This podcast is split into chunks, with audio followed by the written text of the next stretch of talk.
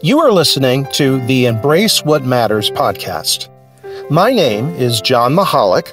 I'm a seminary trained author and speaker with over 25 years' experience encouraging others in the areas of spiritual life change and authentic relationship. My goal is to bridge the things of eternity with everyday experience.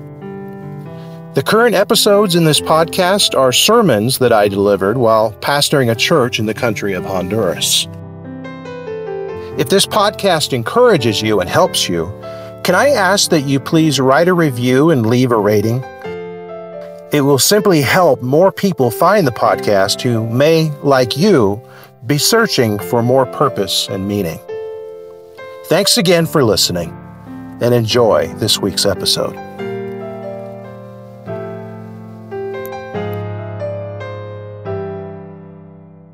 You are uh, here on the tail end of a series that I've been doing uh, about the Bible. Uh, hopefully, every week we uh, preach from the Bible, but this uh, series is about the Bible. It's uh, intended to remind you or, or instill in you a, a, a stronger faith or trust in the written scriptures. And so I would encourage you, if, if, you, if you wish, uh, to go online to the church website. You can hear the previous sermons in the series. A lot of this has been meant to kind of tie in together, so you really can't maybe get the best sense of everything unless you listen to kind of everything. So, so I encourage you to listen to all the sermons if you're able to. Uh, you can you can get them online, and I think on the back of the bulletin there's actually instructions on on where to go, etc. Uh, the other thing I will mention is that this is really touching on a lot of stuff that is, in many ways, an overview. It's sort of a bird's eye view of research and the, the pursuit of evidence and faith into the uh, written scriptures. So there's no way that we're going to be able to get into all the detail that we should. In many ways, this is a lifetime thing, a, a multi year thing uh, that requires a lot of study. Um, so hopefully, you're going to get this kind of thing in church, but also I want to encourage you to pursue personal uh, study uh, yourself. Uh, some of the stuff you're going to hear today, probably a lot of you are very familiar with, but I'm specifically want to speak to the people who maybe haven't done this type of research into Scripture. I really want to encourage you to do so and to, to tell you that it's not something that's only meant for people that go to seminary or Bible college. It's really something that's accessible uh, for all of us. So, this morning I want to talk about the issue of interpreting Scripture in, uh, interpretation itself. And uh, the very famous passage, 2 Timothy 2.15, in regard to interpretation. Uh, Do your best, it says, to present yourself to God as one approved, a worker who has no need to be ashamed, rightly handling the word of truth. And so a lot of people use this scripture to point people to the necessity to be very careful in our approach to scripture. And you can tie this into how we interpret scripture. But really, Paul is speaking to Timothy, and he's, and he's really kind of talking about the, the whole discipleship picture, right? Do your best to present yourself to God, right? This is more than just how we handle Scripture, but it shows Scripture as part of the scenario, part of the formula in, in uh, presenting ourselves to God, being in a relationship to God, is rightly handling the word of truth. And so, the main point that I want to make this morning is that the pursuit of a trustworthy interpretation of Scripture can help strengthen our relationship with God, certainly, but likewise, it can strengthen our faith in the trustworthiness of God's Word. And as we enter into a proper interpretation, a, sober, trustworthy interpretation, I think God's Word will, in many ways, prove itself to us in ways that it can't otherwise. So, a trustworthy interpretation of Scripture must recognize both God's, uh, must recognize God's intimate engagement with humanity. Uh, that's really the story of Scripture itself that God isn't distant. He has engaged humanity from Genesis to Revelation. We certainly see it in the Gospels with Jesus. But it really, all of Scripture talks about God in this way that He's not just this distant God, He's not someone that has no uh, sympathy or understanding of humanity. He has come into the world and He has engaged humanity. And so, in the previous weeks, we talked about the Word of God as both divine and human. Jesus himself, the Word of God in the flesh, was fully divine and fully human. And so when we interpret this word of God, we must recognize both of those, right? The divinity, the humanity, God's intimate engagement with humanity. Oh, so, so, as I look at Scripture, as I approach Scripture and interpret Scripture, I need to kind of see this process. God inspires Scripture right? He is the one where this begins. It is His will, His meaning that I need to understand. But God uses human writers in the ancient world in order to write these things down, and then eventually it comes to me. But what I need to understand is that this engagement of divinity and humanity is something that isn't necessarily, I can categorize or put this over here or that. It's really kind of a meshed together in many ways. God is the ultimate source of the meaning. This is God's word, but God has engaged the human writer in order to write these different books of the Bible. And so that means for me to really have a sense of what God is trying to say, I also need to understand the writer. I need to understand the writer. I need to know his world. What time did he live? Uh, what was going on at the time? Because part of this is, is understanding, again, that we don't have this distant God, that the truths of the Bible aren't just these esoteric truths that have nothing to do with life here on earth. It has everything to do with life here on earth. It is divine, it is, is it above, it's, it's above us in our limited understanding, but it's absolutely integrated with the earth, with humanity itself. So, for me to understand God's spiritual truths, I need to engage uh, the human writer, the world of the writer, etc. Another way you could look at this is the Bible is kind of in the middle, right? God is above all. The meaning fundamentally comes from God, but I see sort of this cohesion of God, the human writer, and me in the modern world. One way to talk about this is we could go back to the source and say, all right, what does God mean here? But it's also important to understand so that we don't read our own meaning into Scripture, is to assess who am I today? And then from there, kind of go backwards into the life of the writer, and then eventually see what God is trying to say in that sense. So we, we, we have to have a sense of humility, really when it comes to understanding what God is trying to say. Proverbs 3, 5, and 6 is a famous passage we all like to use. I'm not sure we always apply it to the Word of God, so I want to do so this morning.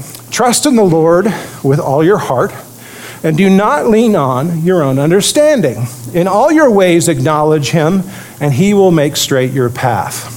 So, in any good relationship, I should never assume that I always understand what the person is trying to tell me. And certainly when it comes to the divine Heavenly Father, Jesus, the Holy Spirit, I should never come to the place where I just make an assumption that what God is trying to say is something that I, that I immediately understand. And then if you add to the process the fact that I'm going from me to the, the ancient world of the writer to God Himself, then there, there are filters of communication that I need to respect pretty highly in order to get back to God's original meaning. Uh, I have taught uh, different marriage classes and seminars before and talked about the, the dangers and the perils often of communication. So let's say a wife is telling her husband something. So it starts out with what the wife says. She says something. But there is also what the wife thinks she's saying. There could be a difference between what we're saying and what we think we're saying. And then you have what the husband hears, and then you have what the husband thinks that he's hearing. So there are these filters that we'd often take for granted when it comes to communication. And this is just one person speaking to another. Not, we're not even talking about the vi- reverse where he, he responds, right? So there are filters that, where the hearer might assume that he understands what the speaker is saying, but that may not necessarily be the case. If you took these four filters and put them into a combination lock, a four digit lock, how many combinations might you have to go through to come up with the right combination? Well, I had to look this up on Google. A four digit lock, you would have to go through 10,000 possibilities in order to come up with the right combination. Now, if you're living in despair that you'll never be able to communicate with your spouse again, don't worry. I don't think it's that drastic, but that should give us pause. that should give us pause that when I'm saying something there's, it's not necessarily going to be received in the, with the way that I'm intending to, re, to say it. That my meaning is not necessarily getting across. And when I'm hearing something, I need to be respectful and understand that my meaning for a certain word or a phrase or a thought that someone is giving me may not be, you know, what it is. So I need to understand that on the human level, and certainly I need to understand that on the divine level. So this morning is really about understanding. And I'm going to be seating ourselves primarily in, in the humanity area uh, because I think that's often in the church something that you and I can neglect. We, we immediately go straight to God, straight to the theology, and we kind of neglect the, the middle position. And so I'm going to be talking about that first and certainly mentioning theology itself. So we need to have an understanding of language. Is the, is the word that you're saying the word that I understand to, to mean a certain way, or does it some, mean something else, right? We need to know language. We need to have an understanding of culture. What was the culture that the, the, the book of the Bible was written in? We need to have a sense of that. We need to have a sense of the history that the Bible was written in, the book of the Bible. We need to know geography. We need to have a sense of that. We can't take for granted the issue of genre, the type of writing it was, which I'll explain. We need to have a sense of what context the, the, the word or the meaning or the passage was written in, the book. And then certainly we need to have a sense of the theology. And theology is one of those last but not least. Obviously, that's where we want to head. that's the divine purpose that behind the Bible. But we really can't neglect these other areas of uh, understanding. So I'm going to briefly kind of do overviews of all these. So language, right? The words that you're saying to me, do I, I make an assumption that I understand what you're saying, but do, is it really what you mean?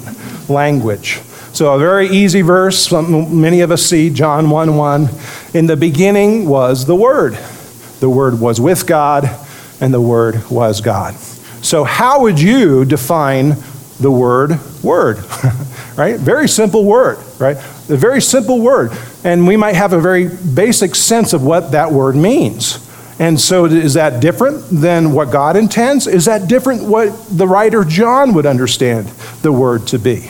And so, first of all, we need to know that the Bible wasn't written in English. It was uh, the New Testament was written in Greek. So we don't see word; we see the word logos, right? Logos. Logos is the Greek for this that is being used in John 1 1. And then maybe you open up a dictionary or a lexicon and you see some basic definitions of the word. But then you go a little bit deeper and you see this is more than just issues of definition. This is God speaking into the world and the life of, of the Apostle John. John would have written the gospel sometime around 90 AD. We believe he was on the Greek island of Patmos. A lot of the culture, in the same way that the modern world kind of uh, is guided by uh, North American Western culture, the Greek culture was very prevalent back then. And so the, the way Greeks thought of things mattered in the, in the way that John was speaking to a Greek audience in many ways, even though he was a Jew. So, what did Greeks think about the word logos? There's a whole lot that you can look at. And, and so there is this bridge, if you did this basic word study, that, that goes from me, my sense of the word word, to John's sense of the word word word, a Greek idea of the word that gets me to the idea that the word word is way more deep than I can imagine. It actually points to something in the nature of God Himself. And so that's just a basic word study. So, language, we need to be very careful about. We should never make the assumption that our meaning is God's meaning culture. We need to understand this book, this book was written in a particular culture. And not just because, not for the sake just of understanding, but again, remembering that God has given himself and entered into the world. Right? In the same way that I want God to enter into the world of today, I know that He did it back then. So culture matters. Understanding culture matters. And so, a, a, basic example is from the book of Ruth. This is at the end, and we have a, a verse that you might just open up and read, and, and it says, When the Redeemer said to Boaz, Buy it for yourself, he drew off his sandal. Well, if, again, if I just opened this up and read this, I would like, what, what in the world is going on here? Why, why did the guy take his shoe off? But, but another kind of back to the issue of language or words, my sense as a kind of church going Christian is Redeemer. What does that mean? Well, that's kind of a, a thing about salvation. Jesus is called the Redeemer.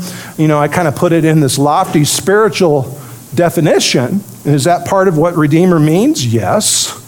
But I can have a better sense of understanding what Redeemer means if I understand the culture of the book of Ruth, of the time of the judges. A redeemer was someone who redeemed land, he could redeem property or people. And so, understanding the story, we can see a lot of the explanation in, in the book itself, but you might have to go study the culture of that time in some other scholarship, in some other books.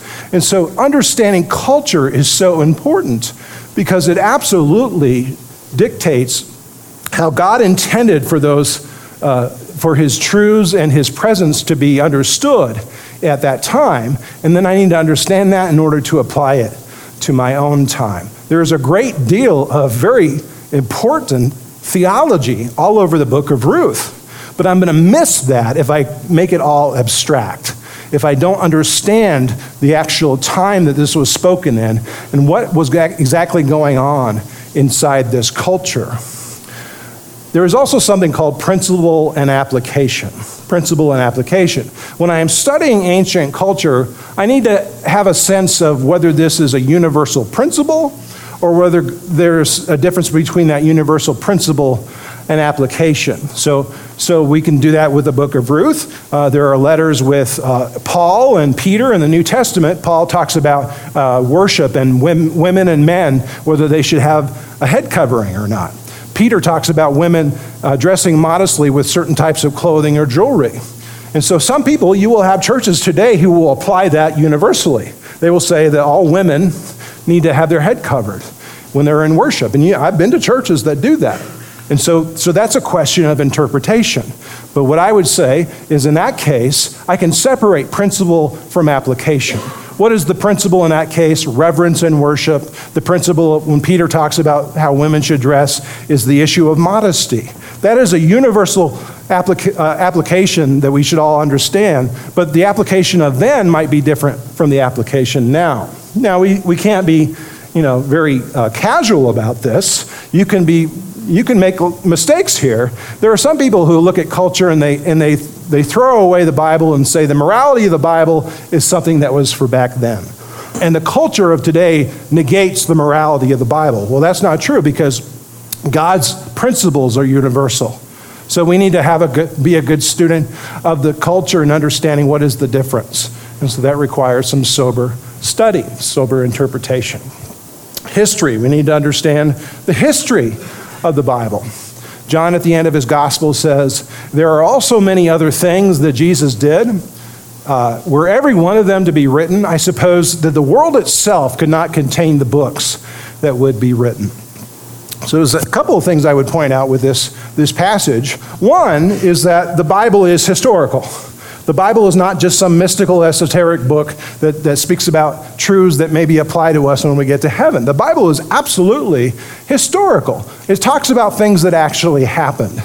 And, and John is asserting that. He's, he's talking about Jesus, the things that Jesus did. He wasn't just some phanta- phantasm, he wasn't just some idea. Jesus was here on earth. He was born, he did these things.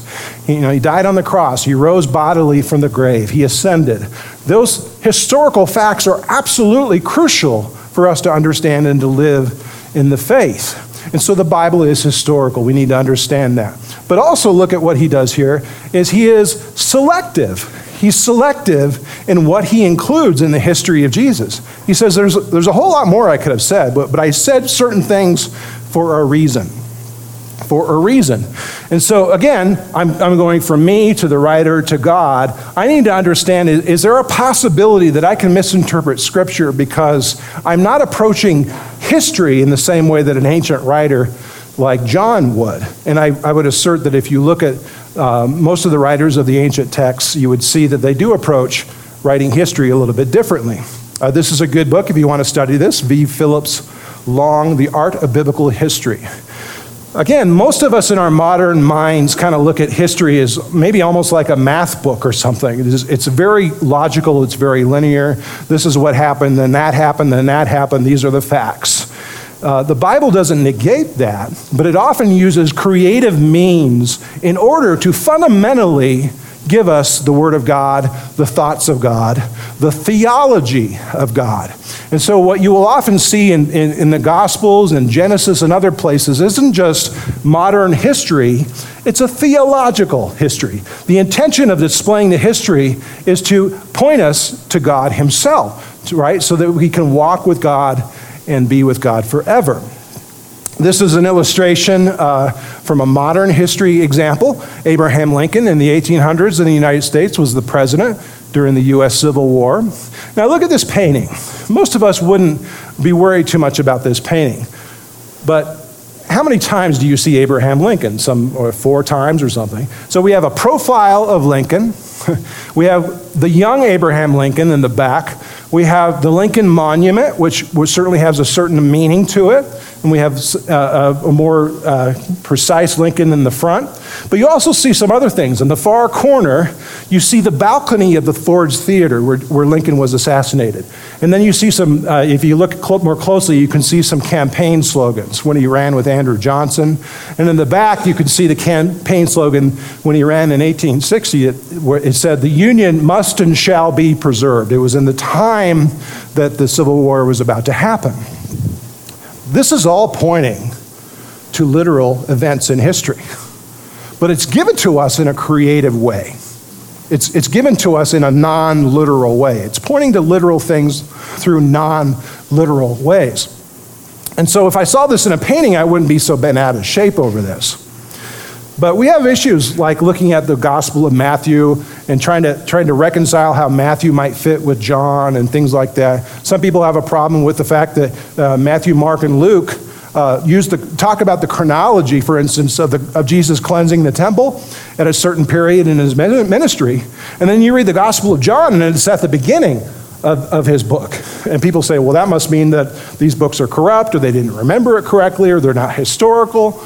Well, if I, if I watch the movie Saving Private Ryan, it begins in the present moment with this old man, and then it goes back in time to the time of D Day and tells this story. We see this all the time in creative storytelling. It's pointing to literal historical things, but it's doing it in a creative way.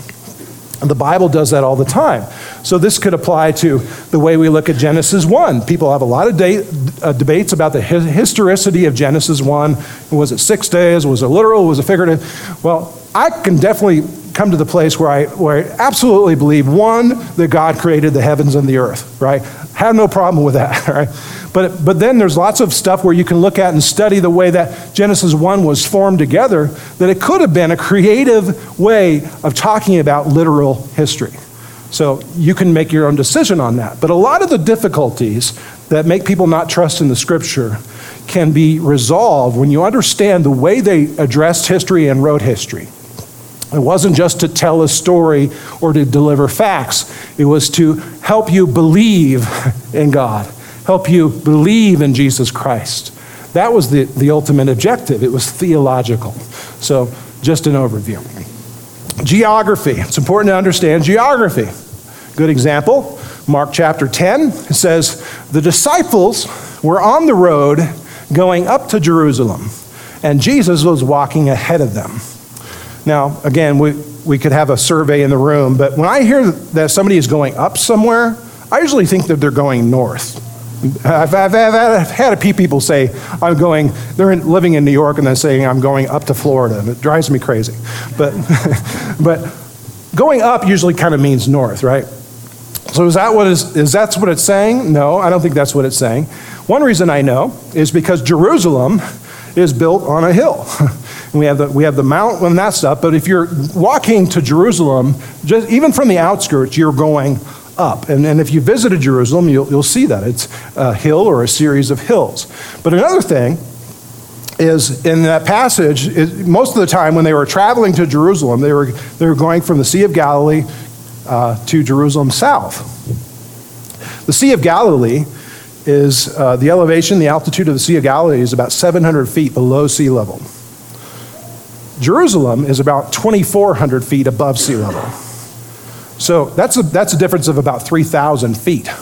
So if you were going from Galilee to Jerusalem, you were going up.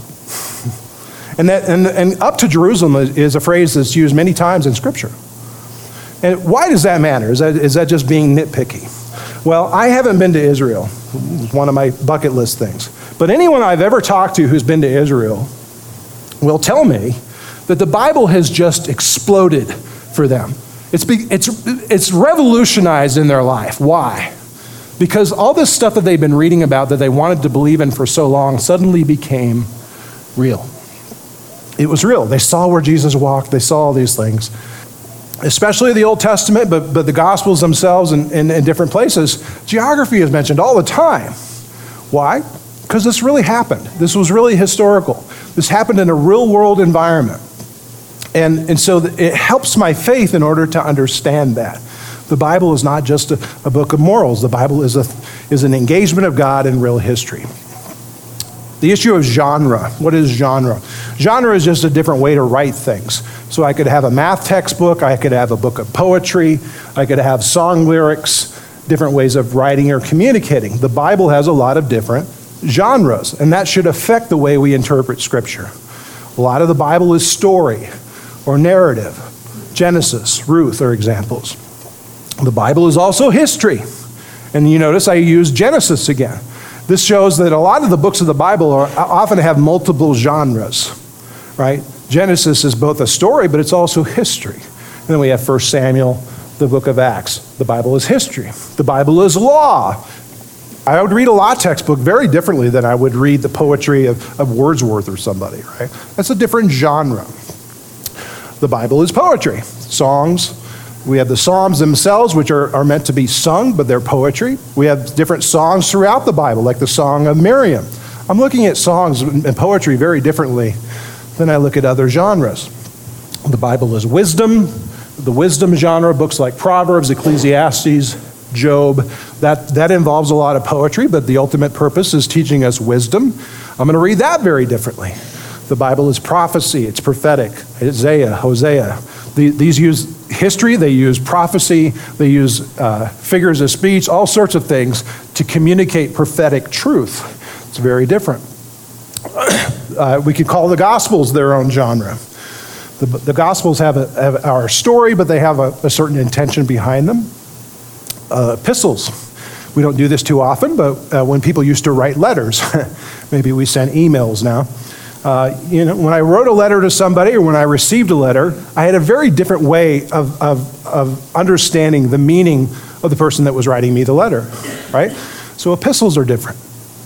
Apocalyptic is probably the final genre in the books like Daniel, Revelation. These are often talking about the end time prophecy.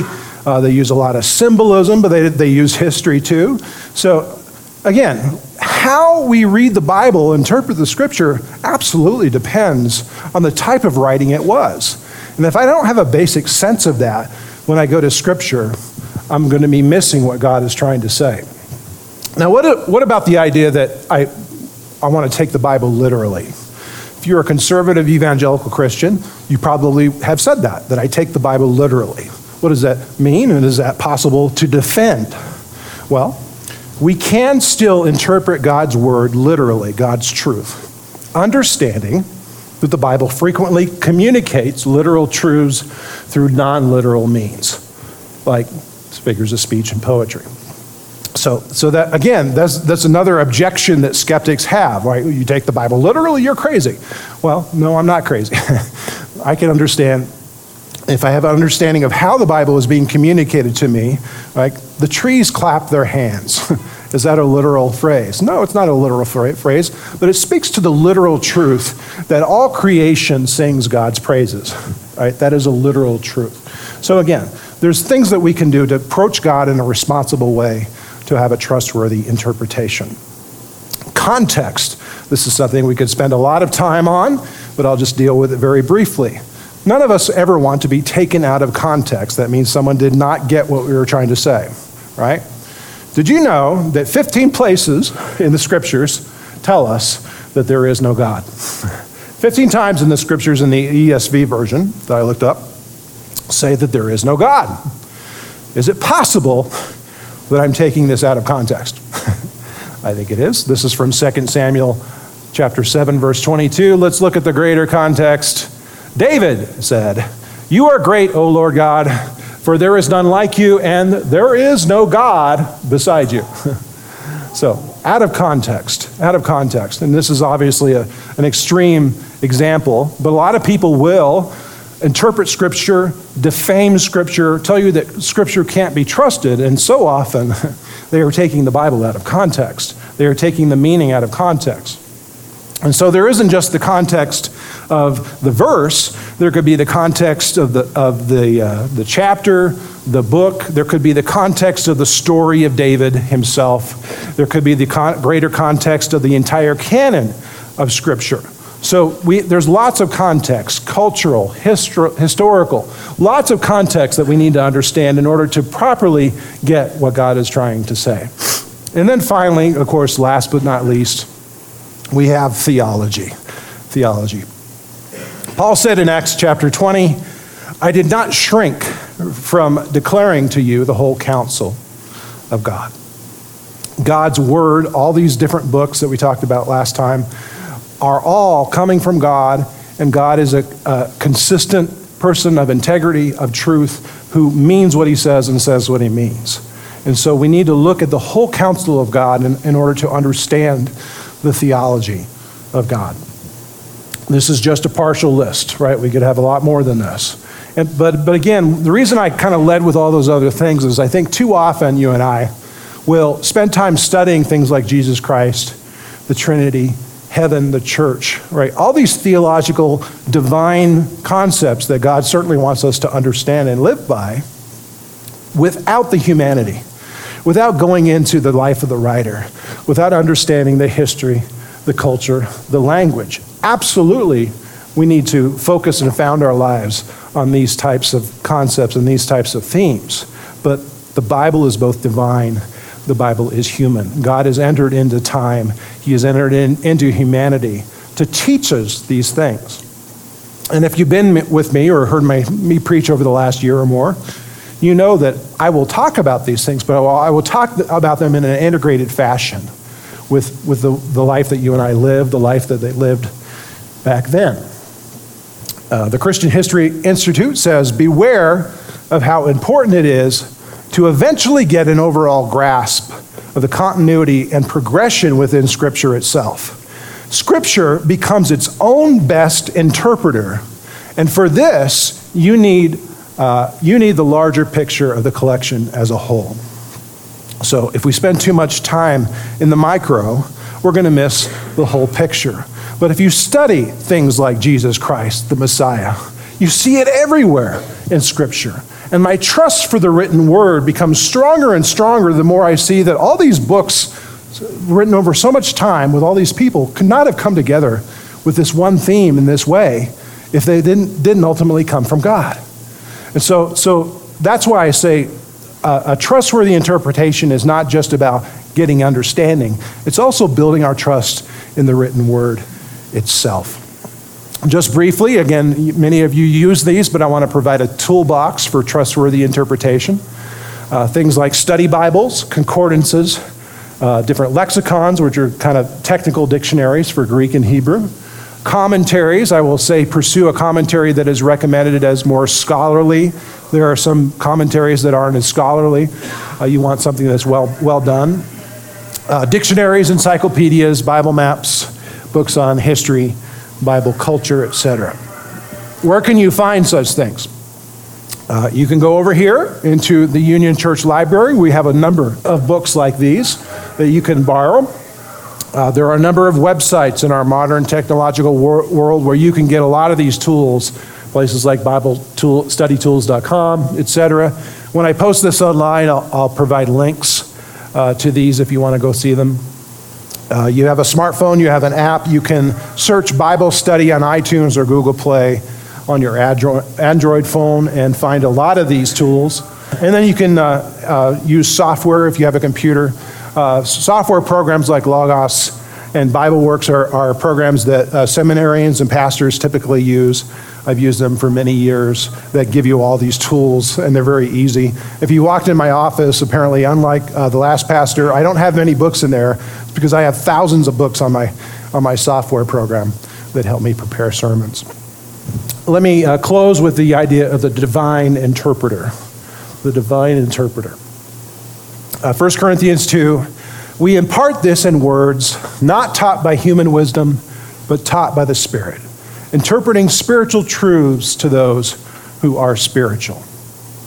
Richard Bauckham says Scripture cannot be subject to merely human interpretation because it is inspired by the Spirit and so requires an interpretation inspired by the Spirit. So, me, the writer, God. Some people are going to ask the question how can I approach and interpret Scripture without having some level of bias, right? Because I have, I have my own ways of looking at the world. How can I get to an objective view of what God is trying to say? There are physical ways that I can do that, and I've demonstrated a number of them. But ultimately, right, if you've been here in the last several weeks, we need both the evidence, we need reason, we need logic, but we need faith. We need faith. God, obviously, is the ultimate person that we should go to to ask him, What did you mean by that? And Jesus, when he told parables, the disciples would come to him privately and say, What did you mean by that? And he would explain to them the meaning of the parables. And that's what we need to do when we approach Scripture. To achieve a trustworthy interpretation, we must certainly start with prayer. We must go to God in prayer. We must listen. Jesus, when he spoke the parables, said, He that has ears to hear, let him hear. We must humble ourselves, especially when it comes to the area of meaning, right? I should not assume that what I think this means is what God says it means. We need to ask ourselves or ask God Himself to reveal His meaning we must study and apply his meaning. We must live out the word and obey him. And we must do all things in love. If you've been around the church and Christianity any amount of time, you often have people that are very zealous about interpreting scriptures, and they're very happy to hammer you over the head with their interpretation. So, no matter how much we know, no matter how much truth that God has given us, the scripture says if we do it without love, we're nothing. And so that applies to our own lives, that applies to the, to the way that we engage others in the church, but it also applies to the way that we engage unbelievers. Again, these people do not trust in the, in the, in the veracity, the integrity of the scriptures. So if we do not give them our interpretation of scripture in love, we are nothing, and I would say the conversation is not going to be profitable. Let me end with Jeremiah 15. He says, Your words were found, and I ate them. Your words became to me a joy and a delight of my heart, for I am called by your name, O Lord God of hosts. Next week, I'm going to conclude the series with maybe a little bit less technical than I have been before, and really seeding the trust that, and faith that you and I need to have in the written scriptures in God Himself in that relationship with God, in the process of our discipleship with God. The fact that He has given us these great and precious promises that we can live by. The fact that He has called us by name. That should ultimately give us the most trust and faith in the written scriptures among any other things. Let's pray. Heavenly Father, we're I'm personally thankful to, to be reminded of the need to be humble. And so often, my humility is simply a lack of consideration of the other person.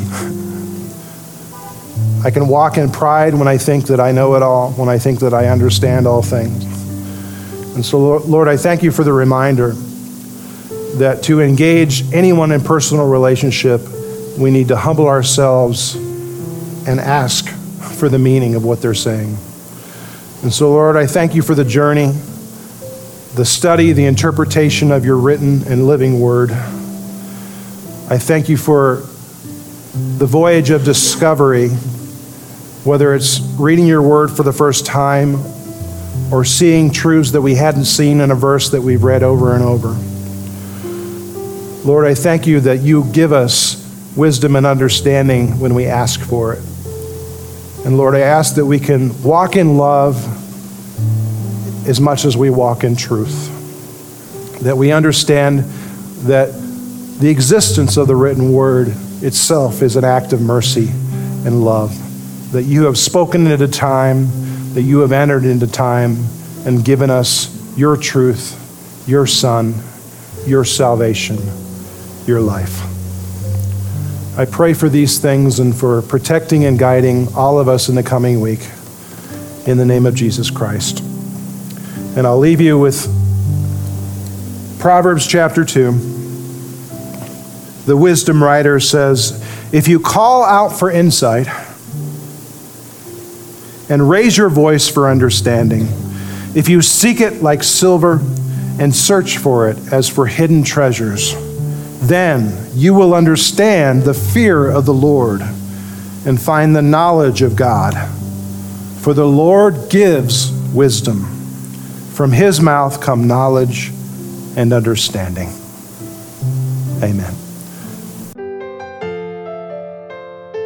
This podcast is produced by Embrace What Matters Ministries and is available most anywhere podcasts can be found. I encourage you to subscribe, share, and please leave a comment or send me an email. To learn more about this ministry, my devotional book, and other writings, please visit embracewhatmatters.com.